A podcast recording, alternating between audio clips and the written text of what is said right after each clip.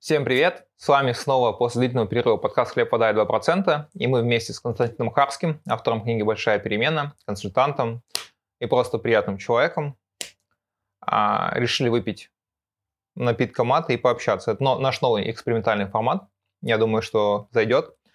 Константин, рад тебя видеть. А, вижу только я тебя, потом остальные будут слышать. Расскажи немного о себе. Здорово. Привет, э, Руслан, привет, наши слушатели. Меня зовут Константин Харский, и здесь, э, на этой встрече, я, видимо, да, как автор книги «Большая перемена» в основном буду. Но если говорить два слова, то в 1984 году я узнал слово «психология», и каким-то образом решил связать свою жизнь с этим, поступил на факультет психологии – ну, я думаю, что это было чудесное поступление, потому что 84 год – это 4 года спустя окончания школы. Я 4 года я не думал ни об уроках, ни, ни о чем, а потом пошел и поступил в университет. Кстати, на Западе есть такая практика, они берут э, год после школы, чтобы понять, что ты хочешь. Я думаю, что это может быть и хорошая практика, но ты много помнишь что было 4 года назад. Слушай, дай бог вспомнить, что было вчера. Вот. А я пошел и поступил в университет. Я решал контрольную по математике, я писал сочинения, я отвечал на вопросы по билету в биологии, я отвечал на три вопроса по билету в истории спустя 4 года от школы. Ты понимаешь? Я это к чему? Я это к тому, что это не было моим усилием. Это было чудом. Потому что ну вот возьми выпускника школы, который 4 года назад закончил школу и не занимается... Я понимаю, да, я понимаю, о чем ты. Знания имеют... Ну, на самом деле, это, кстати, вот важный момент, о чем я часто подсвечиваю в продажах. Знание э, очень часто ржавеет быстро, и люди не понимают. Вот я вижу часто руководителей такую историю, что они... Вот, кстати, интересно, на, на самом деле, хочу просто момент подсветить.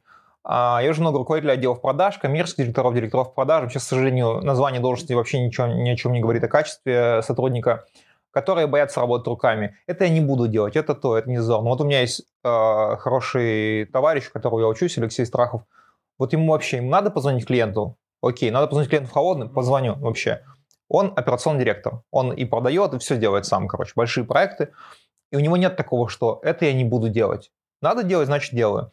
И вот мне кажется, когда люди перестают что-то вот такое делать, рука, работа руками, у них они ржавеют, и они... Да, сначала забывается, а потом и станет страшно снова позвонить холодному клиенту. Вот, э, поступил на факультет психологии, начал работать психологом в комнате психологической разгрузки. Случилась перестройка, и как-то я подумал, что мне надо идти делать бизнес, и рванул. Но тогда консалтинг никому не нужен был в 92 году. Где-то примерно в 94-м я с людьми стал говорить о теме лояльности. Они ржали в голос и уползали под стол. Я к ним... Да, я к ним приходил, говорю, давайте я сделаю, чтобы ваши сотрудники были лояльны. Они хоп под стол, и там сидят и ржут. Я говорю, что такое? Он говорит, да если я им начну платить деньги, они знаешь, какие у меня лояльные будут. И тогда я, лояльность вообще не была востребована. Вообще. И от того, что... А тема мне нравилась. Но люди стали мне говорить, ты бы лучше нам клиентов лояльными сделал. Я такой, о, точно, есть же лояльность клиентов. Э, значит, ну, как у любого тренера, у меня, конечно, были тренинги по продажам. Тут еще лояльность клиентов.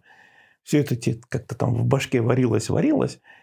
И однажды выварилась в тему клиент-ориентированность. Сервис, клиент-ориентированность. И э, со временем эта тема стала доминировать у меня. Больше всего тренингов было. Но еще был один знаковый в моей жизни момент. Это был 2000 год. Я почти не вру, когда говорю, что у меня было достаточно денег, чтобы не думать о деньгах вот в ежедневном смысле. То есть компания работает, доходы есть, клиенты есть, все как бы хорошо. И я понял, что эта вселенная специально дает мне такой момент, чтобы я подумал о чем-то большом, не о сиюминутном. Ну, ну не надо. там э, бюджеты сверстаны, наполняются. И я такой думаю, блин, что бы такое открыть? Ну, надо открыть, ну, войти в историю же надо. я стал перебирать в голове, и ну, там тремя путями я пришел к одной теме. Но вот если прям до конца честным говорить, решение я принял в момент, когда читал книгу. Я сейчас скажу, как книга называется. При этом я считаю, что эта книга должна быть запрещена, изъята, сожжена. Все люди, которые ее читал, э, должны быть закрыты где-то так, чтобы их никто больше не видел. Э, я автора не смогу вспомнить. Вот когда кто-то из наших слушателей проверит название книги в интернете, он найдет не ту книгу, про которую я говорю. Есть две книги с одним названием. Ты представляешь, я название забыл. Пока э, э, я думал, не, не придется сегодня. Эта книга, я сейчас пока буду говорить, я вспомню. Это книга о том, как э, создать секту. Mm-hmm. Я, я вспомню обязательно название книги. И... Вдруг наши читатели хотят создать секту? Да, и, и, у меня было, вот к сектам у меня было два вопроса. Мне много раз предлагали мои друзья, говорят, давай сделаем секту с тобой. Ну, ты про лояльность все вычислил, про продажи знаешь. Ну, как, нормально. Э, но, но меня всегда останавливала одна вещь в сектах. Там нет выхода. Понимаешь, то есть, если я сделаю секту, то это навсегда. Я не смогу оттуда выйти. А если я сделаю попытку, то секта меня и уничтожит. И Из это, семьи так просто не уходит, так? Да, это, это очень серьезно. Ну вот, э, значит, но с точки зрения теории у меня к секте были два вопроса. Как люди, людей заставляют ходить по квартирам, и как, э, ну, как бы вот обрабатывают, ну, когда несут бред, и человек вдруг в этот бред начинает верить. И в этой книге были ответы на эти два последних вопроса – ходить по квартирам а, объясняют так. Им, э, им, людям говорят, ну вот Бог же страдал. Они говорят, да, страдал. А ты как хочешь, не страдаешь, что ли? Это твоя, это, ну, как бы страдание твое. Да, иди по квартирам, страдай. И они идут и знают, что они будут встречаться с, э, со слугами дьявола. Они идут, и это их вот... Но них настраивают. Да, да, да. А обрабатывают так. Э, садится человек, когда в зале, ну, какая-то лекция. Вокруг него садятся представители секты. И когда со сцены несется бред, эти представители секты вокруг этого нового человека сидят и кивают, соглашаясь с тем, что говорят со сцены. Короче, как это невербально или вербально, наоборот? Невербально. невербально. И этот человек видит, что все вокруг согласны. И в какой-то момент он его прорывает, он говорит, да это же бред. И к нему кто-то поворачивается и говорит, ты знаешь, полгода назад я так же думал. И это страшно, потому что ну, можно найти э, документальный фильм. Психологи – это же ужасные люди. Они поставили массу экспериментов, которые, вот если их посмотреть в один день, то ты засомневаешься в наличии сознания у человека. Слушай, я читал какую-то книжку, она про научные эксперименты, и там был один из самых знаменитых, как бы, э, ну, Сейчас не вспомню название, а, если там мне кто-то напишет, я посмотрю, как она называется дома, про разные эксперименты, которые повлияли на развитие науки в целом. Вот. И там есть про биологию, про разные, есть про психологию. И там был эксперимент, когда э, взяли детей из детдома, а, которые заикались и которые не заикались. Не знаешь такую тему? М-м. Короче, а, они разделили на две группы, которые а, заикались, они их хвалили и говорили, что они не заикаются. А которые не заикались, они э, стали относиться так, как будто бы они заикаются. И все поменялось. То есть э, про то, что заикание – это в том числе психология. Это очень такой э, да, безжалостный эксперимент. Да. В том, про который я говорю, за стол, за круглый стол посадили человек 8 детей, Перед всеми поставили сладкую кашу, перед одним соленую. Все попробовали кашу и начали спрашивать, ну, условно говоря, по часовой стрелке следующего от испытуемого. Как каша? Человек говорит, сладкий. Сладкая, сладкая, сладкая. Все говорят сладкая, потому что у них сладкая каша. Они не врут, у них сладкая а каша. А соленый что сказал тоже сладкая. Когда до, до него дошла очередь, он сказал сладкая. Потому что мы э, вид, который привык жить э, в стае. И давление стаи для нас очень сильный. Мы просто его не замечаем, как правило. Ну, люди рабы социального одобрения. Ну, да. И, так вот, я эти два ответа получил из этой книги. Название пока не вспомнил. Но, но сейчас э, даже больше не про это, а про то, что читая эту книгу, я как-то до конца понял важность ценностей в жизни человека. А поскольку до этого уже тема ценностей я рассматривал как перспективную, я решил им и заняться этим. Через 10 лет опубликовал книгу, которая несколько лет, ну, лет 5, 7, 10, не знаю, была бесплатной. Я считал, что эта книга должна быть бесплатной. У меня с сайта ее скачали 50 тысяч раз. Не знаю, сколько раз прочитали. Не, ну, не то, что там ровное число. Ну, ну понятно. Минус. Сколько прочитали, не знаю. Ну, много обратной связи по этой книге. И после того, как ее скачали 50 тысяч раз, я ее сделал платной. Ну, просто пусть будет теперь платная. Все, кто хотел бесплатно, уже получили. Но она и есть бесплатная. Мне не, не жалко. Э, но я считаю, что в школе, где-то в седьмом классе примерно, если я прям правильно понимаю возраст, дети должны первый раз узнать, что такое ценность. Э, и, и они должны узнать признаки, когда кто-то вмешивается в твою систему ценностей. И у них должна быть возможность защищать свою систему. Это очень правильно с точки зрения того, что если брать э, такую уголовно-криминальную составляющую, очень много, вот, ну, понимаешь, да, вот как раз э, подростковый период, когда идет это половое соревнование и прочее, вот, ну, ты же к этому, я думаю, подвязываешься, когда у них гормоны фигачат, и они часто, с, э, так как никто не объясняет, как надо, mm-hmm. они часто ищут себе плохие примеры, делают какое-то, как это называется, девиантное поведение, и прочее. И, ну, не то чтобы это можно искоренить, мы же там не, не такие, а про то, что если показать как надо и как можно, то, ну, будет явно по-другому.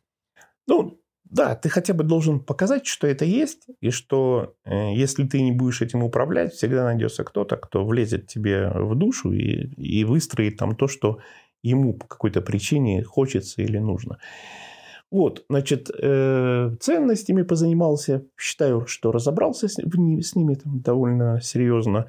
Случайно придумал одну технику, которая вот недавно э, было у моей дорогой подружки Тани Мужицкой концерт 50-летия. Я пошел на этот концерт, ко мне подходили совершенно незнакомые люди, я вообще не знаю, кто это. И больше всего благодарностей в той аудитории я услышал за эту технику. Одна женщина сказала, у меня клиенты там плачут от нее. А техника родилась случайно. Занимаясь ценностями, я в какой-то момент подумал, что надо бы какой-то, как-то их визуализировать, чтобы человек их из себя вынес наружу, посмотрел, что-то с ними сделал, а потом он назад забрал к себе. Ну, под рукой были листочки. Это я... описывается в, в этот, да, да, когда да. он решает проблему да, да, да, в банке. В банке да. Да в большой перемене, да, Матвей э, с банкиршей эту технику делает. А если уж до конца про это говорить, то э, была реальная ситуация в моей жизни с э, женщиной в банке. Я делал нечто подобное. Ну, не, не то, что делал Матвей. делал нечто подобное. Да. Не, не то, что Матвей, но нечто отдаленно напоминающее. Вот, э, значит, э, все, с, с темой ценностей я закончил, как я думал тогда. И у меня оставался незакрытый долг. Я написал одну книжку по продажам. Это моя вторая книга. Книга была очень хорошая, но написана была очень плохо. Там в этой книге была описана техника продаж, которую я описал. Я ее не изобрел, я ее подглядел за продавцами. Эта техника э, у меня с названиями плохо, и эту технику продаж я назвал клиент-эксперт. Суть этой техники – ты встречаешь продавца, который объясняет тебе, как отличить хороший маты от плохого мата. Он тебе говорит, смотри, обратить надо внимание на три вещи. Первая, вторая, третья. Кстати, а можно ремарку вставить? А, можно же? Да, Я не ответил. А, у меня друг делал ремонт. Как ты знаешь, ремонт – это дорогостоящее удовольствие. А, и с чем он столкнулся? Просто под, подсвечиваю эту технику. Он купил у седьмого продавца двери, который объяснил ему, что он, он, он звонит, это человек с очень большим коммерческим опытом. У него нет времени и есть деньги, и он готов платить выше рынка. Окей. А двери межкомнатные стоят тоже не тысячу рублей. и он говорит, вот вам надо та-та, вот посмотрите на сайте, миллион каталогов, и он купил у человека, который сказал, вот у тебя так, скорее всего, так, это так, так, так, надо обратить на это внимание, и он такой, все, shut up and take my money. Вот, и вот и самый прикол в том, что даже сейчас, в период кризиса, а, чек 200 тысяч, по-моему, если память не изменяет, очень много так, таких вещей. То есть ты, а, ты должен совершать много манипуляций для того, чтобы у кого-то что-то купить. Я считаю, это ненормально. Техника шикарная. Э, я ее, как я уже сказал, я ее не изобрел. Я просто смог увидеть, что есть продавцы, которые не используют поэтапную продажу, но при этом хорошо живут. И я стал наблюдать, как конкретно они продают. Я увидел, что ты встречаешься с ним, и он учит тебя, как выбрать маты, мешком ночные двери, э, машину, там, машину, все что угодно. Консалтинг. Колбасу, консалтинг, что угодно. Колбаса или консалтинг, примерно так мы живем. Да, в одном, в одном списке. А, и э, книгу-то я написал, технику-то я написал, но книга написал, книгу написал плохо. Потому что техника короткая, и ее можно изложить на полторы страницы. А книгу на полторы страницы не издать. Нужно добавить воды. И я этой воды добавил. Ну, Казалось, что воды слишком много. Да, люди заметили эту воду, и э, книга не так покупалась, как могла бы. И как бы я чувствовал вину за это. И думал, надо написать о продажах что-то еще. И в шестнадцатом году у меня, э, значит, осенило меня. Я наконец понял, что делают хорошие продавцы и что не делают все остальные. Я очень долго вообще был заморочен этим вопросом. И тут выяснилось, что хорошие продавцы управляют состоянием покупателя. Никакой не этапы, это все воронка, это все э, попытка оцифровать ну, это какая-то история про девушку из бильярда. Ты, ну, как ты рассказывал. Да, да, да, да. да. Это э, вот эта ну, поэтапность продаж, она откуда возникла? Она из Excel. Ну, как бы мы там воронку рисуем. Вот у меня, кстати, много вопросов к этой истории. Прости, что, может быть, Прошу, я вклиниваюсь. Да, нет, нет. А, я вот вижу, что... Знаешь, как, чего я вижу очень многих людей, может быть, которые нас слушают даже сейчас, а продажи очень живой, быстротекущий, хаотичный организм. Прям Продажи – это про эмпатию, это где-то помолчать, где-то что-то сказать, где-то мягко подвинуть, где-то жестко подвинуть, там что-то такое. Хотя влиять. больше... Да, ты, влиять. Ты все время говоришь про влияние. Да, и я вижу людей, которые пытаются продажи по полочкам рассортировать, а ну, это же не project management. Нельзя написать учебник по всем продажам. Да, к сожалению, напротив продавца сидит человек, э, и он очень странный, как правило. Э, это еще, если мягко сказать. И в каждое мгновение продавец должен считывать текущее состояние покупателя и влиять на него любым доступным ему способом, ну, законным, вероятно, с целью привести покупателя в состояние окончательной готовности. Когда покупатель говорит «беру». И каждый раз ты считываешь состояние, его можно как-то назвать, да, не заинтересован. Ты ему говоришь, а что-то вы не заинтересованы, возможно, вы не хотите изменить свою жизнь к лучшему? И человек говорит, да, мне тут осталось полтора дня жить, я не, не собираюсь эти полтора дня жить хорошо. И он такой, и, и ты такой, вступай в нашу секту. Да, и ты, и ты такой, да ты что, это лучшие полтора дня в твоей жизни. И хоп, и ты продал ему машину, на которую он еще целый день будет кататься и только потом помрет. То есть э, ты каждый раз ты должен делать две вещи. Считать текущее состояние и предпринять попытку сдвинуть его в состояние окончательной готовности. И когда я это понял, стало понятно, о чем будет следующая книга по продажам. Ну, у нее уже должно быть, кроме формы, еще должно быть содержание. И вот это как раз основа, идея, вот это, когда человек начинает влиять на другого. Но у меня не было так, как бы вот э, идеи взять в начале книги... Да, я хотел написать художественную книгу. И я не хотел, чтобы в начале книги человек уже был продавцом. Я хотел показать, как из непродавца человек становится продавцом. Как из человека, который не может управлять даже собой, появляется человек, который способен управлять там, коллективом, там, группой людей и людьми гораздо более серьезными, чем он сам. И вот, собственно, большая перемена – это книга о том, как рождается продавец, из чего. И секрет рождения, как я для себя думаю, все-таки в том, что сначала Матвей принимает присягу, и я думаю, что если мы все оставшееся время с тобой посвятим только этому вопросу, я буду считать, что сегодняшний день прожит не зря. Продавец начинается с того, что он присягает продажам. Э, это значит, он говорит, да, я продавец. И здесь не про то, что стыдно, не стыдно. Он просто признает, что он этим путем. Вот идет. это, кстати, очень интересно. Ну, давай, наверное, я немного больше про книгу сам э, свое отношение расскажу. Сейчас я только скажу про вторую составляющую. То есть, э, чтобы стать продавцом, нужно сделать две вещи. Присягнуть и найти наставников, которые тебя проведут по этому пути. Самому слишком долго. Наставники – это очень важно, и про это я тоже хочу сказать. В общем, про книгу хочу рассказать. А, большое спасибо хочу сказать Виталию Говорухину, который, наверное, месяцев шесть меня пушил, чтобы я эту книгу а, по почитал. А Виталий. ты думал, о чем может быть книга про продажи? Я все знаю. Не, не я, я точно не думал, что я все знаю. Просто я, например, не люблю читать книги по продаже, и этим твоя книга очень сильно отличается, что они учебники. Учебники читать мне тяжело. Я люблю какую-то художественную литературу, и вот, э, ну, это же художественная книга, по большому счету, просто в ней как там, органично вложены нужные тебе мысли, которые ты хотел транслировать. Вот. А, и когда я прочитал, у меня вообще, ну, реально, я, я, я не думал, что я все знаю, я на самом деле... Не... И, кстати, вот это большая проблема множества продавцов, они думают, чему ты можешь нас научить. Э, часто люди так ко мне относятся, и к другим людям. Я могу сказать так, что вас может любой чему-то научить, как не надо, как надо, как он относится, как ты относишься. Ты можешь увидеть в другом человеке себя, как ты поступаешь неправильно, например. И для, а для тебя это не очевидно. Вот, когда я прочитал книгу, и я на самом деле очень сильно согласился с предисловием, а, может быть, я сейчас где-то неправильно скажу, но смысл... Ах, я могу прочитать. Ну ладно, не будем, не будем читерить.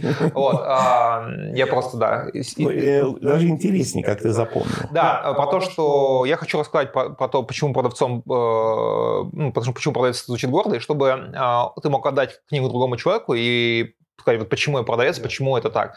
Вот. Я реально считаю, это, ну, не знаю, манифест, не знаю, может быть, это громкий слова, ну, мне без разницы, я так считаю. И я ее как ты видишь, везде ее рекламирую. Я вот э, взял Константина 13, по-моему, книг, э, хотел дарить гостям, гостям подкаст, наверное, сейчас еще возьму и буду дарить всем.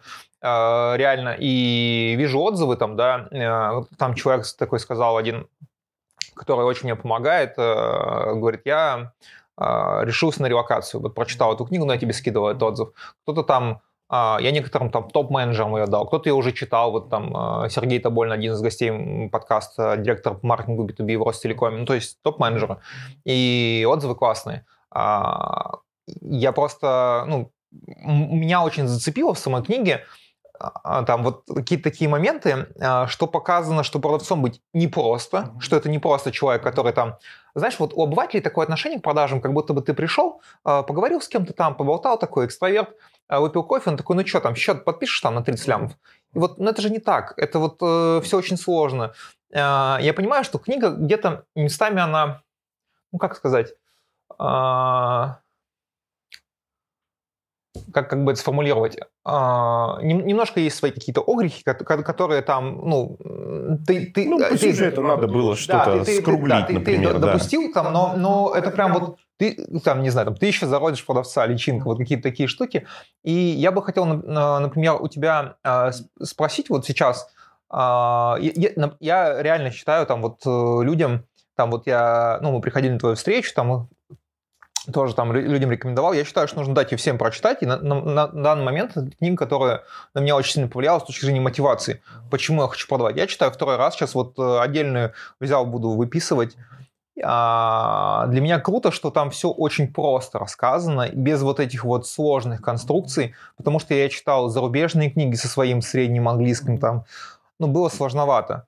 И второй момент, что мне очень понравилось, что она все-таки про нас, потому что она российская. Ну, как можно сказать, СНГшная, как хочешь сказать, потому что, насколько я знаю, там ты некоторые места описывал, связанные не только с Россией, там, не знаю, можно ли говорить, но ты понял меня. Да, да, да. Вот. в Украине издавалась. Да, да, да. Ну, я просто этот... Э, да.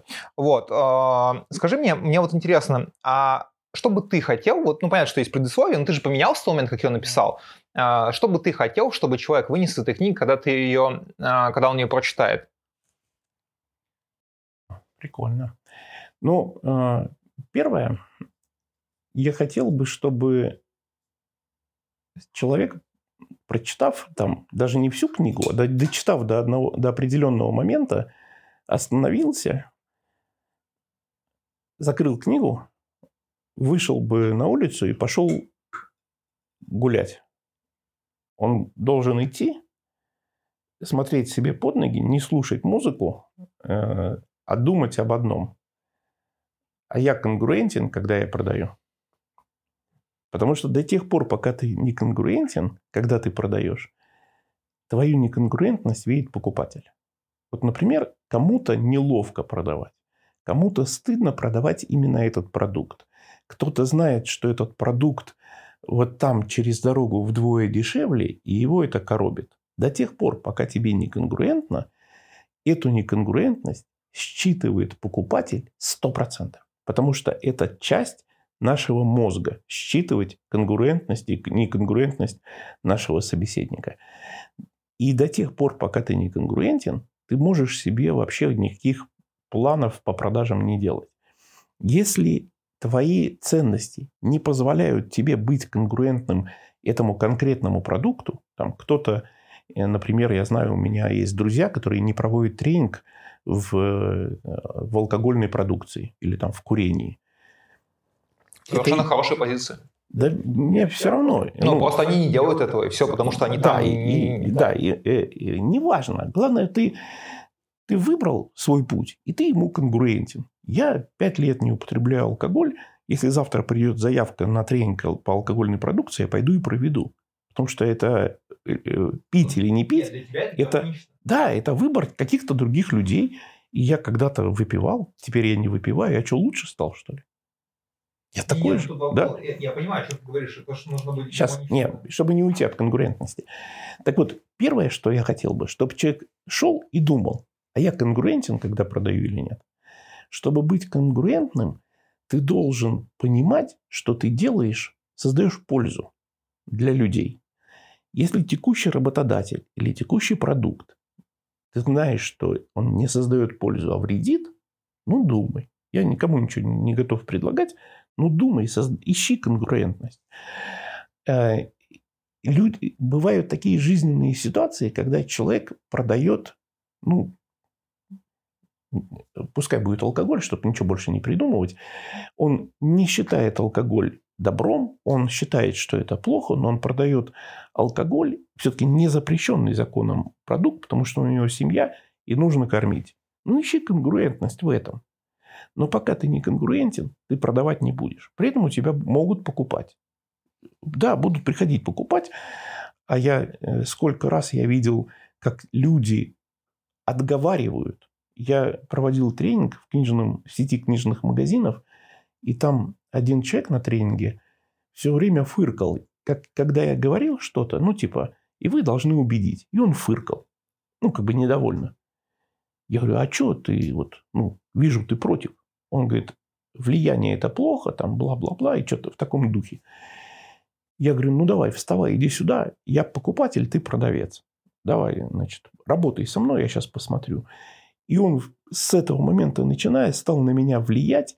Я, хотел, я говорю, а это год, когда только появился Гарри Поттер. И я ему говорю, а у вас есть в продаже Гарри Поттер? Он говорит, вы себе или детям? Я говорю, и себе, и ребенку. И он говорит, вы с ума сошли. Нужно читать там, не знаю, Гоголя, нужно читать что-то. Я говорю, дружище, ты, ты только что на меня влиял. Ты это считаешь э, правильным, а когда я говорю, что нужно влиять, ты реагируешь, как будто я говорю какую-то ересь. Когда человек не конгруентен, он не продавец. Ну, к нему могут приходить и покупать. Вот это первое, что я хочу, чтобы человек э, вынес из этой книги. Но эту тему нельзя мимоходом прочитать и пойти дальше. Нужно остановиться и пойти и думать об этом. Нужно переспать. Нужно переспать. Но не, не, это важно. Вот смотри, ты об этом не сможешь думать, сидя, ну, например, на кухне сел, там, пьешь чай и думаешь об этом. Нет, мысль будет соскальзывать куда-то. Допускаю, что можно сесть у окна, смотреть в окно и думать об этом, но лучше это равномерная... Нужен чистый фон, условно. Да, нужна равномерная ходьба, без музыки, смотришь под ноги и э, ну, почему под ноги? Если ты будешь смотреть по сторонам, какая-то девушка тебя привлечет, а там какая-то собака, какую ты себе хотел Тем более сейчас весна. Да-да-да. Поэтому лучше под ноги. Ну и вторая мысль, которая э, я ее хотел в книге отразить, мне кажется, что получилось, и э, человек должен вынести, без наставника ты будешь идти долгие годы. Тебе обязательно нужен наставник. И ты абсолютно прав, наставником может быть покупатель, который не хочет у тебя купить. И, и ты к нему четвертый раз приходишь, он четвертый раз тебя посылает. Возможно, именно он твой наставник.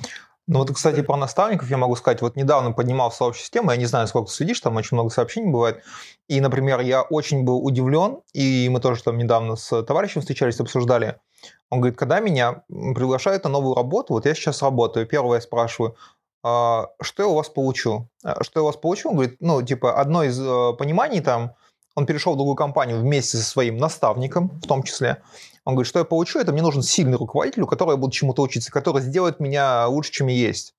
Вот. И многие не могут на этот вопрос ответить. HR, даже э, руководитель бывает не может ответить. И говорит, а я когда спрашиваю, э, приходит ко мне синьор специалист и говорит, а что ты вообще хочешь? Ну, типа, какие твои цели? И человек начинает думать. Он говорит, ну как, ну ты типа должен знать. И вот э, по тоже, я могу сказать, что когда я вышел из найма, мне было очень сложно э, найти человека, у которого нужно учиться, потому что я всегда следовал за сильным руководителем, я всегда понимал, да, это сильный руководитель, это где-то свои особенности, свои условия, потому что, ну, никто просто так никого не берет, потому что ты тоже должен что-то давать, да, э, понимать, почему на тебя тратить время. Простая история. Продай мне время мое, да. Вот. А, а вторая история в том, что ну, но и польза, соответственно, большая, потому что, ну, человек, которому можно учиться. И для того, чтобы, на самом деле, в том числе знакомиться с людьми, я создал этот подкаст. Uh-huh. И вот там у меня, ну, видимо, я, yeah. этот, э, я там создал группу гостей, подкаст, всякие такие штуки.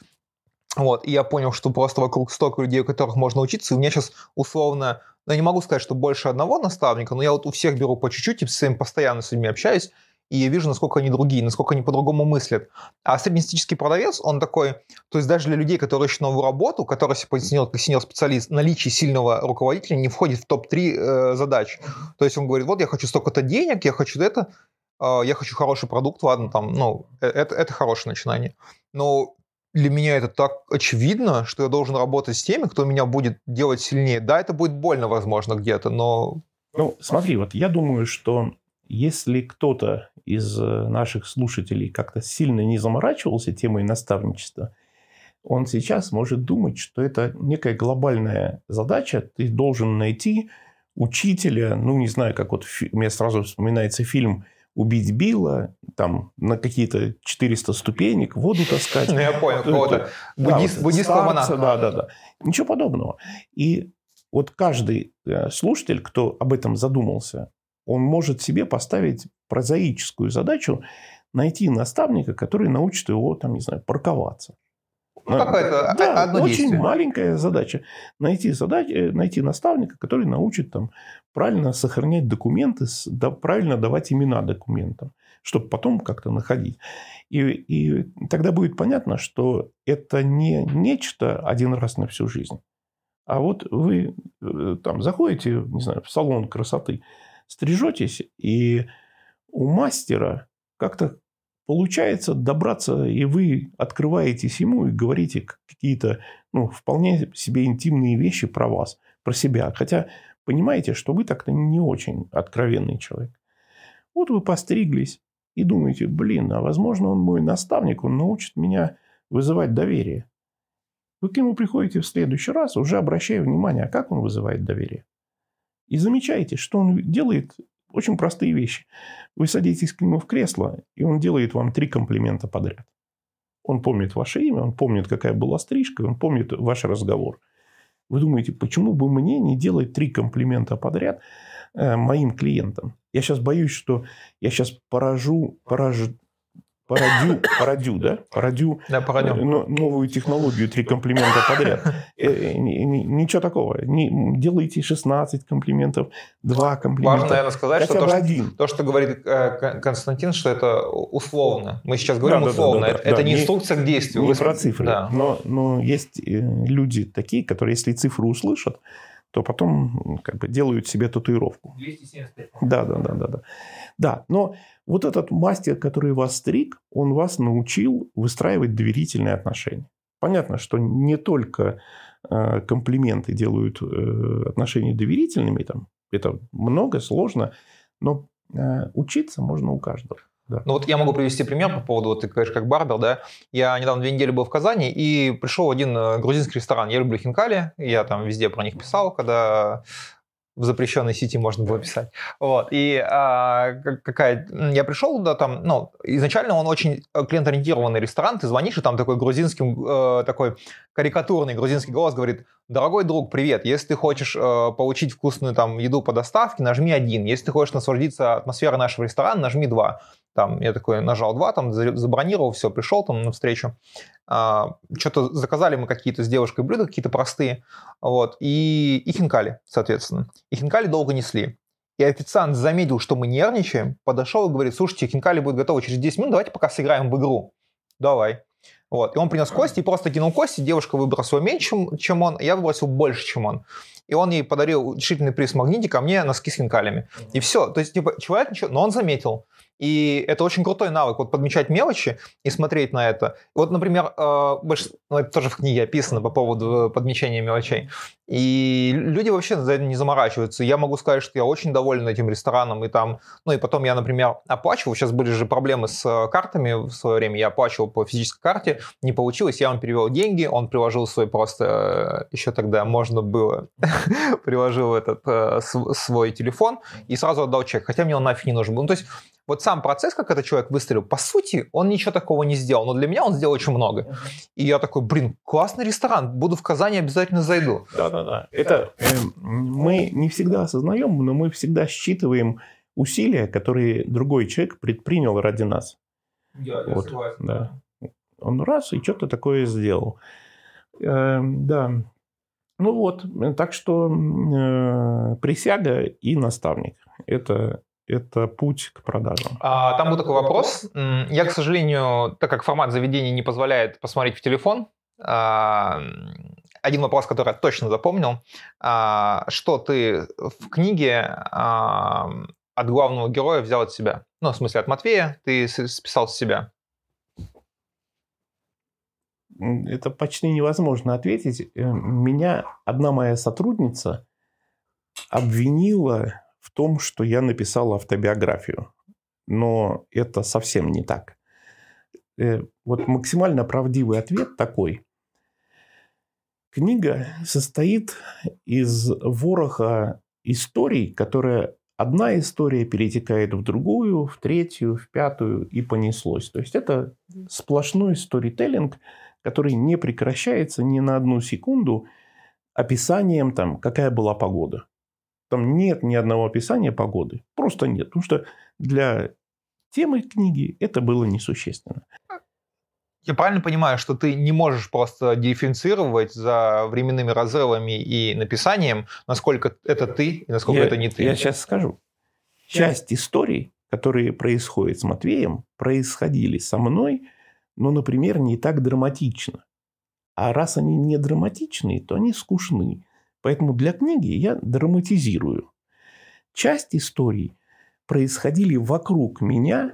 Например, э, одна из главных героинь, хотя так, наверное, и ты так не думаешь, э, и я, может быть, так не думаю, но Матвей так думает, и этого достаточно. Одна из главных героинь э, Екатерина Владимировна, которая привела Матвея к присяге. Она там в книге рассказывает историю. Елена Владимировна, это которая э, женщина в возрасте. Да, да, да. Угу. да. Она там рассказывает историю, как она стала продавцом, что там. Да, это, это... сложности были какие-то. Да, да, да, да, да. Так вот, историю, которую она рассказывает, рассказывала мне, глядя мне в глаза, другая женщина о себе.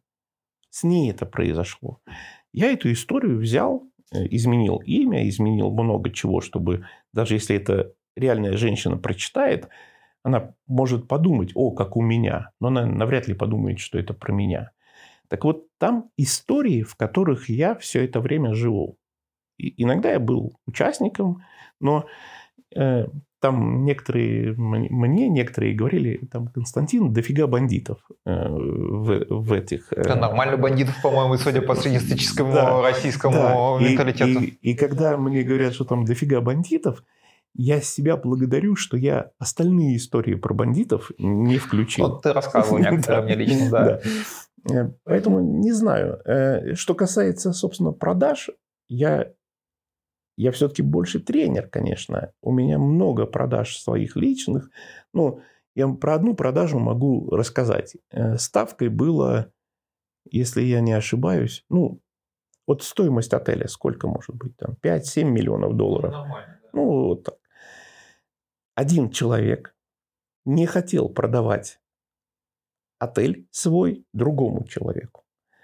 И покупатель предпринял неоднократные попытки купить отель.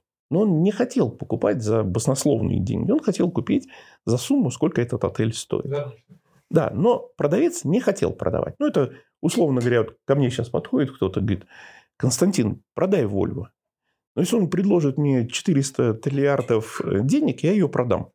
Я даже вещи свои из машины забирать не буду. Прям вот как есть продам. На, парк, на парковке стоит, на, забирай ключ, все, она твоя. Но если он предложит мне рыночную, я буду думать. А я за такие деньги сейчас что куплю? Я скорее не продам. Вот, вот такая ситуация.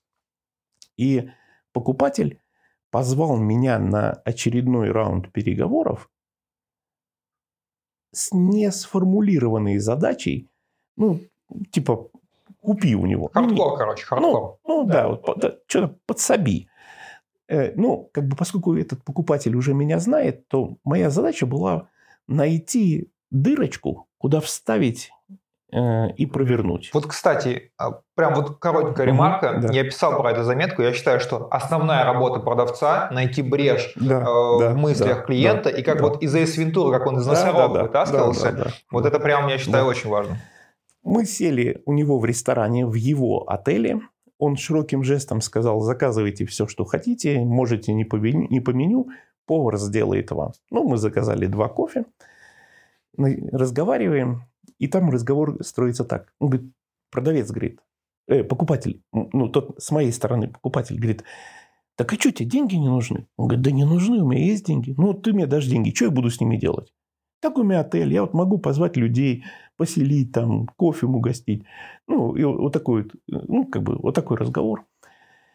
И я говорю, слушай, а что тебя вообще там по жизни-то куражит? Он говорит, у меня завод, ну, не буду называть завод, чтобы тоже... У меня говорит, завод, и я хочу сделать его лучшим в Европе. Я говорю, классно, давай мы тебе поможем сделать его лучшим в Европе. Он говорит, да там всего нужно там, ну, например, там он говорит, 4 миллиона долларов. И мой собеседник вот так поднимает руку, ну, вот так, ну, как бы, не знаю, как слушателям сказать. Он поднимает руку, как бы мне показывая стоп, дальше я знаю, что делать сам. И все, иди отсюда. Ну, я, правда, вскоре ушел, сказал, что у меня другие дела. Но как только он увидел брешь, зачем ему все-таки нужны деньги, и отель был куплен в этот вечер. Это, это кстати, вот э, на самом деле я хочу уточнить по поводу текущих продаж. Сейчас все очень сильно поменялось, кризис. И многие лица, принимающие решения, не хотят ни с кем разговаривать, если нет явной причины коммуникации. Это вроде супер очевидно, но многие этого не понимают, потому что, а, на мой взгляд, а, не только мое мнение, возможно, и твое тоже, а, очень много среди продавцов незрелых людей. Вот. Ну, я так думаю, по крайней мере. Я раньше думал по-другому, сейчас, наверное, более соглашусь, потому что больше у меня какого-то опыта управления, наверное, появилось. Но я... А, у меня прям, прям мысль пропала. Э, ну, я, я сейчас вернусь туда, она, может, тоже вернется. О, а у меня мелькнуло название книги и пропало. Ты глянь, какой сегодня день. День мелькания и пропаданий. Да. Э, про, про брешь. Э, вот э, почему сам покупатель не увидел этой бреши, которую увидел я. Причем я увидел, ну, вот мое участие в разговоре длилось минут 15, наверное. И эта брешь была обнаружена. Почему изначально покупатель не увидел? Он бодался по поводу отеля. Он говорит, продай отель, тот не продал. Потому что он думал отель. только о себе, конечно. Ну, он про отель говорил. А я задал вопрос, и, и я не могу сказать, что этот вопрос откроет все двери. Я, я решил, если вот здесь нету бреши, надо посмотреть чуть шире. Тебя в дверь, так ты в окно. Да, может, у него сыну нужно какую-нибудь помощь психологическую оказать, он будет... Э, один человек в старом городе, в, исторической, в историческом центре выкупал квартиры, чтобы четыре дома в итоге выкупить и создать там ну, то, что он хотел создать. То есть, понимаешь, задача? Освободить четыре дома от жильцов, выкупая каждую квартиру в отдельности. Жестко. Жестко. Причем он не хотел э, идти методами 90-х, то есть он всем платил деньги. И остался последний человек, который не хотел продавать. Он не хотел выезжать из центра города. Тут мои деды жили, мои родители. По личным я... причинам, скажем да. так, да. Никакая, деньги не этот. Никакая цена его не устраивала.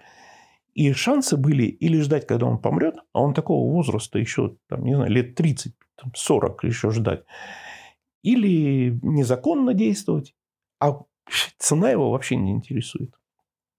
Представляешь, как решилась проблема? Я лечу в самолете и играю в карты на телефоне.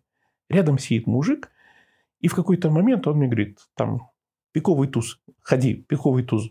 Я так посмотрел на него, думаю, что ты пасешься в моем телефоне? Ну, пошел пикового, в, пре, в преферанс играл. Нормальная там сдача прошла, что-то с ним поговорили, обменялись визитками. И он сказал, что-то про интересы заговорили. И он сказал, что его интересуют там старые книги, ну, то есть вот такое. Теперь смотри, я встречаюсь с человеком, который выкупает здание. Говорим про разное. И в том числе познакомился с человеком, там еще была причина об этом человеке сказать, он там в особых организациях служит. Я ему сказал, что вот есть такой знакомый, его интересует это, это, это. Мой покупатель недвижимости. Видишь, как сложно говорить э, иносказательно, чтобы не выдать э, информацию, которая не должна так публично прозвучать. Мой покупатель недвижимости связывается с тем, они начинают говорить о книгах, и выясняется, что тот может повлиять на жильца, который не выехал. Они решают проблему офицера, который подсказал мне, как играть офицер влияет на это, выкупается квартира, выкупаются четыре дома и делается пространство, там и рестораны, и... Ну, короче, атриум. решается проект. Да, да. Слушай, я вспомнил, что я хотел сказать.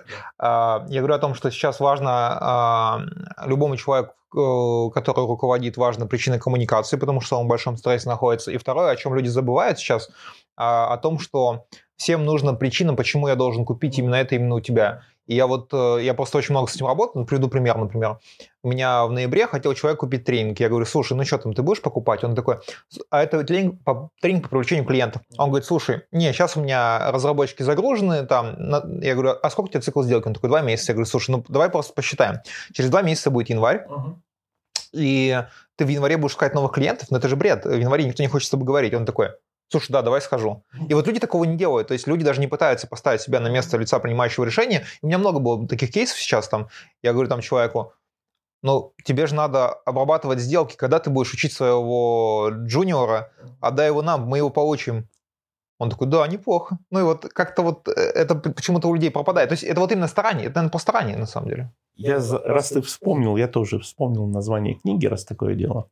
Книга называется «Деструктивные психотехники» деструктивные психотехники. Надеюсь, она не состоит в списке запрещенной литературы. Не знаю. Э, Просто забанили все. Но я считаю, что ее действительно нужно изъять, запретить. И это очень страшная книжка, потому что это инструкция по созданию секты. Но это не та книга, которую можно найти в интернете. Вот ты в интернете вводишь, я, пон, я понял, и, это другая. и появится там типа Юнг или что-то такое. Это По поводу так. того, что ты говоришь, на самом деле, я вижу, что многие компании сейчас создают из себя секты, так называемые. Я даже думаю, что можно взять какую-нибудь секту и описать ее принципы, и, и они могут легко лечь на какую-то компанию с определенной корпоративной культурой. Сейчас делают такие молодежные. Я, например, знаю компанию, которая э, очень по... Не буду давать им рекламу, но она очень по Star Wars угорает, и они там посвящение мечом и прочее. А, а, очень простая история. Мы там снимем вам коттедж, мы все сделаем. Просто мы не будем вам нормальные рыночные деньги платить. И когда-то меня они звали, я говорю, ребят, вот сток фикс. Они такие, ну, это дорого. Я говорю, ну, попробуйте меня э, посвящением звонить. Да, у меня, у меня были несколько контактов с такими. Э, понимаешь, э, меня настораживает по-прежнему выход. Если компания работает как секта и обращает в свою веру сотрудников, она не имеет права их потом увольнять. Ты не можешь. Ты... Я был Э, ну, у меня есть метафора, что такое компания в жизни человека. Метафора называется цирк, театр и церковь. И однажды на собеседование э, пришла женщина, которая так нахваливала свою предыдущую компанию, просто упивалась. У нас такой коллектив, там, у нас такие отношения, у нас такой Что же вы ушли, да? Да, и я говорю, а что вы работу-то ищете?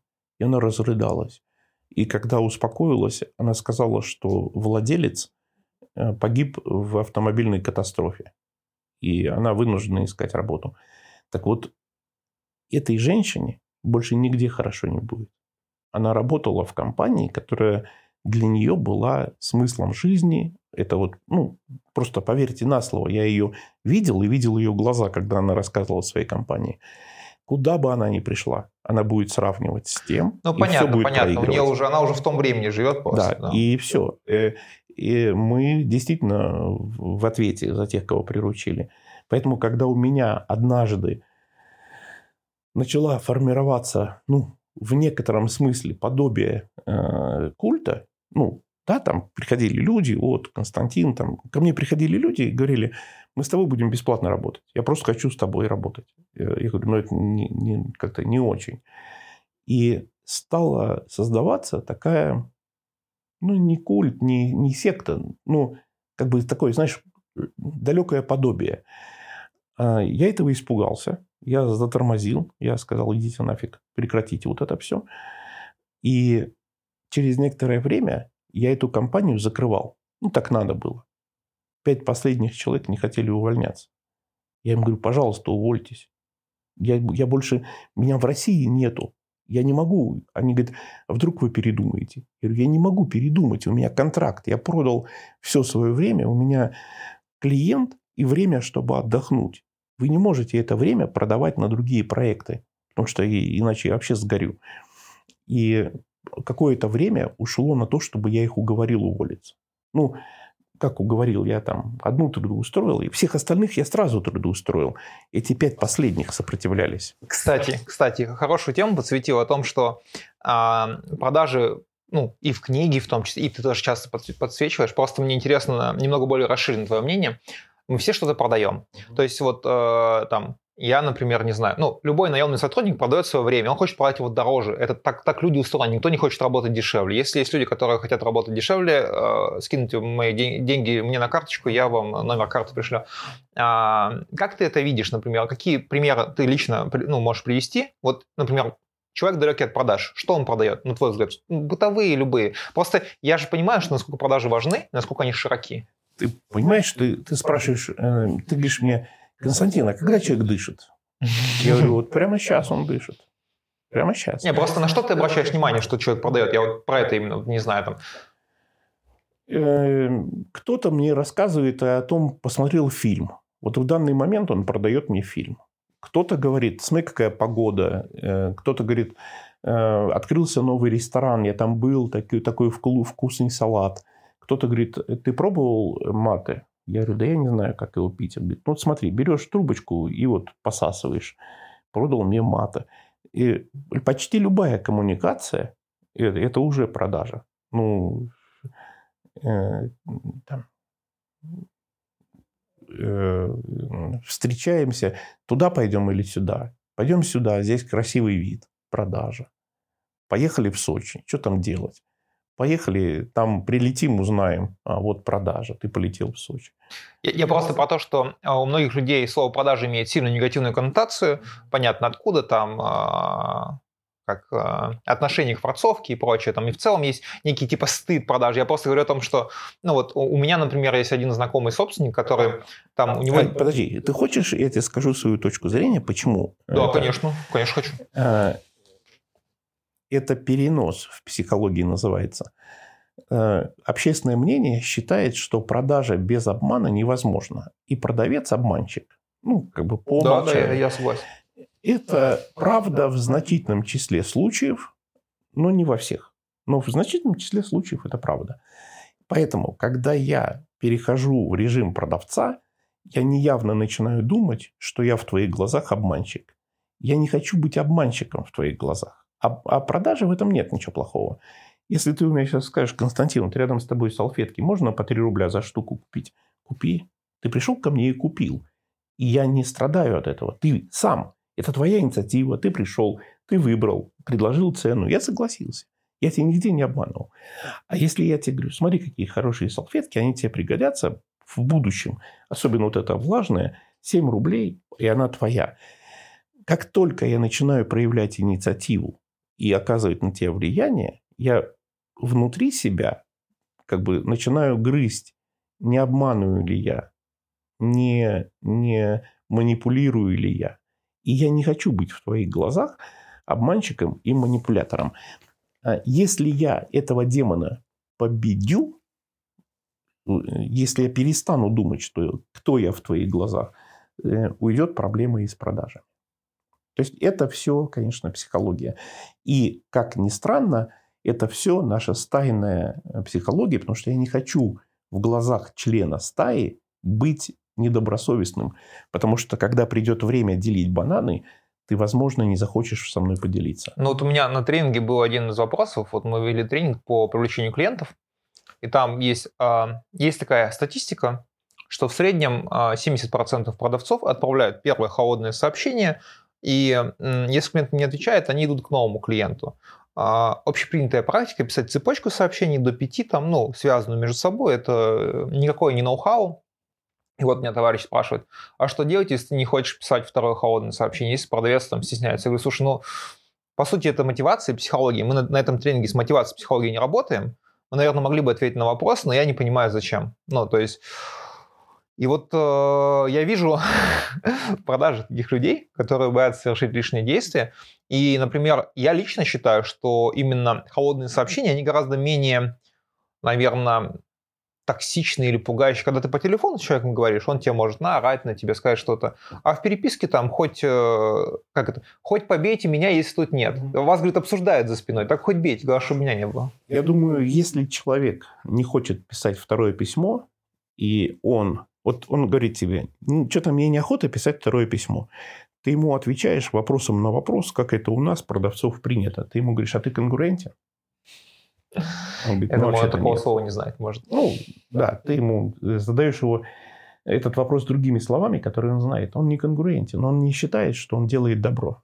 Просто, ну, я лично, а, знаешь, я вот в таком состоянии нахожусь, э, отношение к коллегам, например, и с людьми, с которыми работаю, я не занимаюсь мотивацией от слова совсем. Я объяснил, это может быть неправильно. Ну, то есть, если человек себе продал идею, что ему это не нужно, и хочет, чтобы его говорили, то мне кажется, это изначально не продавец, и изначально я не буду его уговаривать, я не хочу никого уговаривать, просто, ну, есть какие-то базовые вещи, вот условно, я вот условно скажу, вот, ты знаешь, что вот э, сейчас у твоего э, клиента, например, тебе нужно написать клиенту, и ты такой, слушай, ну вот я знаю, что Иван сейчас, ну я сейчас условно говорю, да, э, переехал в другую страну жить, и там у меня знакомые есть, я, я могу с кем-то познакомить, и дальше мы можем в процессе разговора уже как-то сцепиться, сцепочку такую нашел, и ты так думаешь, я уверен. Ну, ты даже ты так знаешь, там гармонично там, да, все внутри себя. А, а другой человек, он даже не будет придумывать. И вот э, приходят и говорят, я даже приведу еще проще пример. Мы пишем очень много заметок на тему продаж, э, и многие люди говорят, слушайте, ну это все прикольно, но это не подходит под мой бизнес. Я говорю, как не подходит? Вот тут так, так и так. Он говорит, ну вы же не пишете, как это в моем бизнесе сделать? Я говорю, ну да, в этом и суть, чтобы делать самому. Э, там этот, пришел в Икею и хочет готовый товар, значит. Э, про, про мотивацию я вспомнил, и, может, я рассказывал. Э, я однажды взял на работу девушку, которой нужна была трудовая книжка. Просто вот пришла девушка, говорит, слушай, никто не берет на работу, потому что у меня нет трудовой. Мне нужна любая работа. Я заведу трудовую книжку, через 3-4 месяца я уволюсь и уже нормально пойду искать работу. Я говорю, ты, ты, ты, ты что, говорю, сумасшедший, что ли? Так нельзя на собеседование приходить. Она говорит, ну вот у меня выбора нет, просто устала бегать по собеседованиям, все отказывают. Отсутствие трудовой книжки, до свидос. А ей там 20 с чем-то. И я говорю, Ну, говорю, ну ладно, давай, возьму тебя на работу. Что, жалко, что ли? Она психологию закончила, факультет в Питере. Думаю, ладно, отплачу факультету добром. И когда она вышла из кабинета, да, она поставила условие, что она готова заниматься любой работой в офисе, но не продажами. Я говорю, да, без проблем, иди. Такой, все, но будешь да. продавать. Просто я... Константин такой просто не, не, злобно не, потирал руки. Не, не. Она вышла, я и думать об этом бы не стал. Но свидетелем этого собеседования был партнер. И он говорит, а что будешь делать? Я говорю, да пусть поработает, что, жалко, что ли. Девушка симпатичная. Знаешь, что напоминает? Илья Викторович такой, сейчас я сделаю из любого человека продавца. Да, да, Вот ты ответил на вопрос, где там я. Отчасти. И э, он говорит, прикольно, если бы ты из нее продавца сделал. Через 2-3 месяца она присутствовала при продажах. Через 3 месяца я ее пригласил и говорю, слушай, ну, она, это как раз одна из тех, кто работала бесплатно. Ну, поскольку она, ничего, она даже не могла понять, на какую должность. Поэтому просто трудовая книжка. Буду приходить, что-нибудь помогать, там, это. И она работает бесплатно, у нее были доходы, ну, там, она из богатой семьи. И я ее приглашаю, говорю, слушай, ну, то, что ты без оклада, это твое решение. Э, я просто его поддержал. Э, но это решение ты сама предложила от безысходности. Но ты же, наверное, не знаешь, у нас от каждого заключенного договора сразу премия. И она говорит, да я вот хотела с вами об этом поговорить. Я говорю, ну все, давай, премию я тебе плачу. И я каждый раз, когда заключался договор, я коллективу говорил, что дело в ней, но не пояснял почему. И когда руководитель так говорит, ну, ты всегда выделяешь роли этого человека, ты говоришь, дело в том, что это она пошла. Ну, это она такой сказала. хороший плацебо. Такой. Да, и они такие, а сотрудники, они не могут игнорировать то, что говорит Харский. Они, блин, блин, блин, что он имел в виду? И они начинали перебирать там внешность, там, ну, у нее стройная фигура, она симпатичная. Что Харский имел в виду? И когда я понял, что я сейчас их перегрею, я собрал коллектив, там было человек 25, собрал коллектив, говорю, мне кажется, вы не понимаете, почему я так про нее говорю. Они говорят, да мы вообще все перебрали. Я говорю, ну посмотрите, что на лбу написано. И они реально смотрят ей на лоб. ну, я образно, они прям реально на лоб смотрят. Думаю, господи. Э, я, э, они говорят, да мы не знаем. Ну, я там сокращу сейчас, я там долго, э, как бы театрально все это. Я говорю, да вы что, офигели, что ли? У нее там на лбу написано «фартовая девчонка». На словах «фартовая девчонка» она выпрямляется, так смотрит на всех. Типа, слышали? Меня Харский назвал фартовой девчонкой. И после этого она стала продавать просто в разы больше. Почему? Потому что ей было прикольно оправдать э, ну, вот это звание фартовой девчонки. Ну, это такая э, белая социальная инженерия, по сути. Не знаю. Ну, психология просто, да, я. Но она была потом одной из тех, кто не хотел увольняться. Я говорю, все, иди, иди, ты уже вполне можешь самостоятельно. Слушай, ну вот как раз про то, что ты говоришь, я вот просто всегда, э, недавно мы тоже обсуждали, вот у меня есть друг, он инженер-электрик, он никогда не занимался продажами вообще. То есть э, у него есть ИПшка, и он иногда как типа халтурит, давай скажем так. Он там начальник, э, электроизмерениями занимается. И он такой, нужны бабки. Все, типа там халтурки кончились, такой, а, а в свое время было очень хорошо, есть работа, там нужны еще деньги. И что он делал? Он такой заходит на HeadHunter, э, ищет э, вакансии такие, как, как, у него, и пишет сопроводительные письма, типа, вот, я сам могу сделать, там, давайте поговорим. А если ему не отвечает, он через день звонит сам. Вообще, то есть, и у него прям была воронка. Он не знает, что такое воронка, что такое продажи. Вообще далек человек. Сейчас не вспомню, но что-то типа 40 клиентов, там, условно, э, там, позвонил, написал, а, там, 10 откликнулись, 3 договора. Я говорю, Илья, так ты же продавец. Он говорит, какой я продавец? Я говорю, ты понимаешь, что ты делаешь то, что не могут большинство продавцов сделать, даже которые работают в холодных продажах. Даже вот... если человек на Авито выставит свой Nokia 8820, он уже становится продавцом. Сориентируй по времени. Да, ну я думаю, что еще мы заканчиваем еще минут пять, я думаю, и заканчиваем ну, там скоро. Вот, слушай, а, мне еще очень интересно,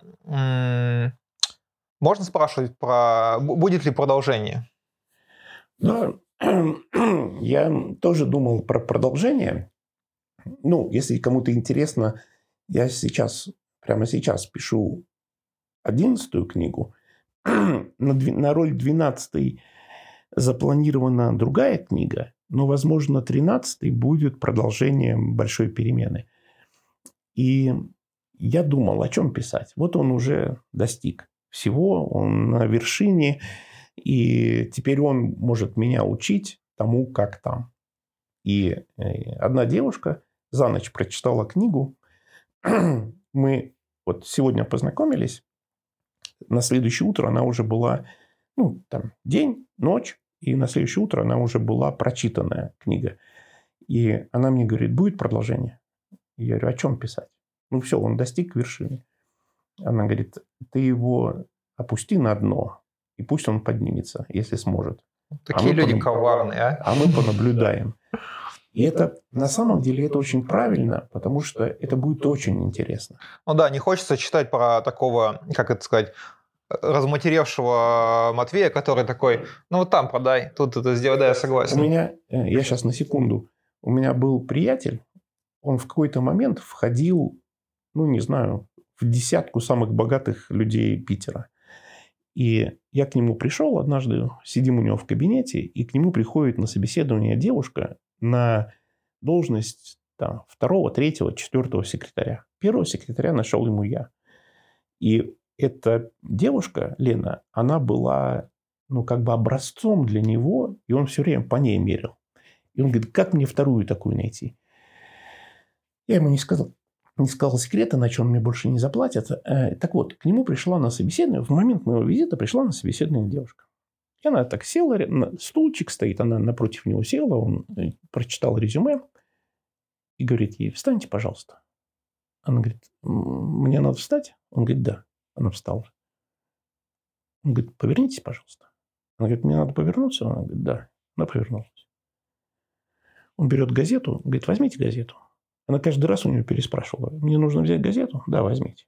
Она берет газету, положите на стул. Вы хотите, чтобы я положила газету на стул? Он говорит, да. Она положила.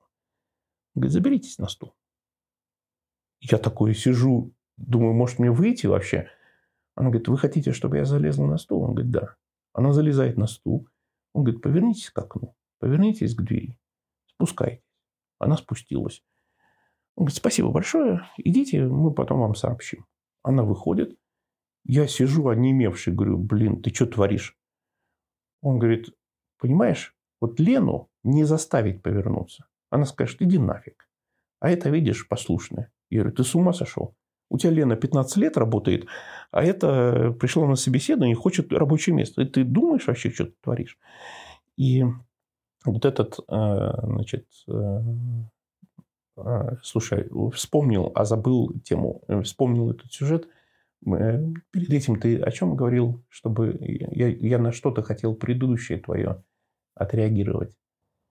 Я тоже потерял нить. Видимо, видимо это место такое, где не теряется. Да. Слушай, у меня есть на самом деле еще угу. последний вопрос, но Давай. ответ на него а, будет. Нет, предыдущий вопрос какой был? Ты какой-то хитрый. Ну ладно, хорошо. Сейчас смотри, вспомнится. Этот, э, я хочу закончить на очень хорошей ноте. И э, я какие-то отзывы получил, как твоя книга меняет жизнь людей. Какие самые восторженные отзывы ты получил от книги? Что люди изменили, там, заработали, не знаю, уехали в другую страну, что-то вот прям вот такой вот самый жир. Ну, э, э, один из самых восторженных отзывов, который э, был, это был отзыв от человека, который прочитал книгу первым. Он ее прочитал раньше меня. Я написал, отправил ему рукопись, вот закончил книгу, отправил ему рукопись и сам начал читать. И он ее закончил первым. Я ему отправил, и он не звонит и не звонит. Неделя прошла. Я ему пишу, говорю, «Э, что ты, ты офигел, что ли? Ну, как-то отреагируй. Он говорит, а, я ему позвонил. Он по телефону говорит, ничего не буду тебе говорить, давай встречаться. И голос какой-то такой... Настороженный. Да, ну как бы, я бы даже сказал, обвиняющий. Мы с ним встретились в ресторане, четыре часа сидели. Его первая фраза была, ты не должен печатать эту книгу. Потому что все узнают. Я говорю, ты офигел, что ли? Я говорю, я из тебя человека сделал. Как ты такое можешь говорить? Он говорит, ну ты понимаешь, о чем ты написал? Я говорю, не понял. Ну давай. Он говорит, ну смотри, то, что продает, э, то, что покупает рептильный мозг, мы все давно знаем, уже люди Нобелевскую премию за это получили. Решение о покупке принимает рептильный мозг. Я говорю, так. Он говорит, а ты о чем книжку написал? Я говорю, о чем? Он говорит, ты написал книжку о том, как сделать, твой, чтобы твой рептильный мозг продавал. То есть, когда человек принимает присягу, когда он становится конкурентным, продает не только его сознание, но и его бессознательные части, конкурентные, они тоже продают. И, собственно, э, это, ну, можно сказать, один из таких э, главных секретов. И это был, конечно, очень интересный отзыв. Он был самым первым. Ну, много, да, много. А, а э, про книгу, э, про э, продолжение. Э, когда мы говорим про литературу, нам нравится читать про мучения героя когда мы э, там, вот он богат. старый путь. Я да, я, я вспомнил, почему я пример. Вот он богат, он издевается над людьми, которые к нему пришли на собеседование. Писать об этом книгу – это ничтожно. Ну, как бы это... Интересно. Да, а, а, вот, а вот он упал на дно, его там, условно говоря, все предали, все оставили, и поднимется он или нет. И сейчас эта тема очень актуальна. Ну, тут же еще вот о чем и тоже, знаешь, одно дело книгу, которую хотят прочитать, а другую книгу, которую ты хочешь написать. И в первую очередь, я понимаю, любой автор, любой спикер, любой человек, который что-то создает, ему должно быть это интересно. Ну, то есть, даже вот я пишу подкаст, я это звучит очень эгоистично, я в первую очередь развлекаю себя. Я зову гостей, с которыми мне приятно поговорить. Да, это эгоистично, но это честно, и это искренне, и люди это видят. Ну, и люди поэтому приходят все-таки. Да, я сейчас вот пишу на книгу, я наконец ее собрал в своей голове целиком. И как бы вот сейчас уже можно сказать, что книга в голове сложилась. Осталось ее только записать. Ты не представляешь, как сколько раз она довернулась. Я хотел про одно написать. Потом начал работать, она чик, довернулась, довернулась. И сейчас э, как бы все, шикардос. Все. Просто теперь у меня э, состояние, когда я думаю, мне кино посмотреть или книгу написать, я предпочитаю писать книгу. Это очень круто. Вот я, я просто очень люблю что-то создавать, у меня какие-то все время идеи, там, сделать какую-то конференцию, сделать то, сделать все, вот там, я не знаю, там, вот э, сейчас веду мастер-групп по привлечению клиентов, кстати, можно прорекламировать, наконец-то, да, нативные ставки. Давай. В общем, в мае у меня будет мастер-группа по привлечению клиентов. Мы будем таргетированно выходить на заказчиков. Так что ссылка, наверное, будет в описании, потому что это уже выйдет. Если интересно, приходите. А, мы на самом деле уже подходим к концу. И я бы, знаешь... Слушай, а я, у меня сейчас экспромт. А давай мы с тобой вдвоем сделаем такую концертную программу, полутора-двухчасовую, где будем с аудиторией говорить про книгу «Большая перемена». Можно, можно. Я, давай обсудим, да, без проблем. А, мне Пусть кажется, наши слушатели отреагируют, если им да, интересно. Да, пишите, если что. А, мы подходим к концу, и я бы хотел спросить, я всех спрашиваю, что бы ты пожелал нашим слушателям? Слушатели – это продавцы, руководители, собственники бизнеса, в общем, все, кому интересны продажи, потому что подкаст про B2B продажи слушает только тот, кто ими так или иначе увлекается. У меня целых два пожелания. Первое пожелание – это трезво оценить свой уровень э, в иерархии продавцов. Ну, как я предложил, 10 профессиональных уровней продаж. На первом уровне человек выдает чек э, и сдачу. Господин оформитель. Да, он просто оформляет сделку. Это продавец первого уровня. 50% продавцов, которых вы знаете, видели в своей жизни, это продавцы первого уровня пятерочке, в Ашане. Это продавцы первого. Да. Продавец 10 уровня, в его присутствии сделка происходит, но что он конкретно для этого делает, непонятно. То есть он бог. Просто в его присутствии все, все происходит само собой. Оцените свой уровень. Там есть э, в книжке об этом речь. Кто на какой, какой уровень, как есть дополнительная информация. Я тебе передам, ты опубликуешь где-то там ссылку, таблица что делает продавец на каждом уровне. И поставьте себе задачу перейти на следующий. Это первое пожелание, потому что я думаю, что это удвоение дохода. Переход на следующий уровень – это удвоение дохода. Второе пожелание э, – разрабатывайте в себе ловкость. Ловкость, оказывается, уникальное качество, которое родилось примерно может быть, 200 миллионов лет назад, когда, ну, даже 400 миллионов, когда возникла первые формы жизни, они были очень неловкие, Они там даже не ползали, там просто сидели и ждали, когда еда придет к ним. Это некоторые продавцы так. Они сидят и ждут, когда покупатель Даже сейчас придет. я знаю да. таких. Да. То есть они просто там как амебы, да? Ну, не будем оскорблять амеб. А потом стала появляться задача найти добычу. Пойти и найти добычу. И амеба стала двигаться, и то, та часть туловища амебы, условной амебы, которая двигалась вперед, постепенно там возникали э, датчики, э, которые чувствительны на свет, на вкус, на запах. Потом это превратилось в глаза, в ноздри, в язык и так далее. Голова потом здесь появилась. И потом появилось такое качество, как ловкость. И те животные организмы, которые стали ловкими, они стали прогрессировать и выживать. Ловкость выжив... это значит выжить. И, но ловкость нужно тренировать. Некоторые рождаются генети... генетически предрасположенными. таких очень мало. Да. А остальным нужно тренировать. Поскольку мозг – это универсальная машина, там нет ловкости для рук, ловкости для ног и ловкости для языка отдельно. Это одна зона мозга, которая просто отвечает за ловкость. Тренируйте ловкость рук, будет тренироваться и ловкость мышления. Продавец, которого я могу поставить в тупик каким-то вопросом на собеседование, приглашается прийти когда-нибудь в следующей жизни. То есть это тоже ловкость. Когда что-то тебе клиент сказал, ты находишь, как ему отреагировать. Ну, то есть всегда должен быть ответ. Нельзя продавца поставить в тупик. Что это за продавец? Так что переход на следующий уровень и тренируем ловкость. На мне не применять. Окей. Ладно, мы заканчиваем. Большое спасибо, Константин. С вами были Хлеб подает 2%. До новых встреч.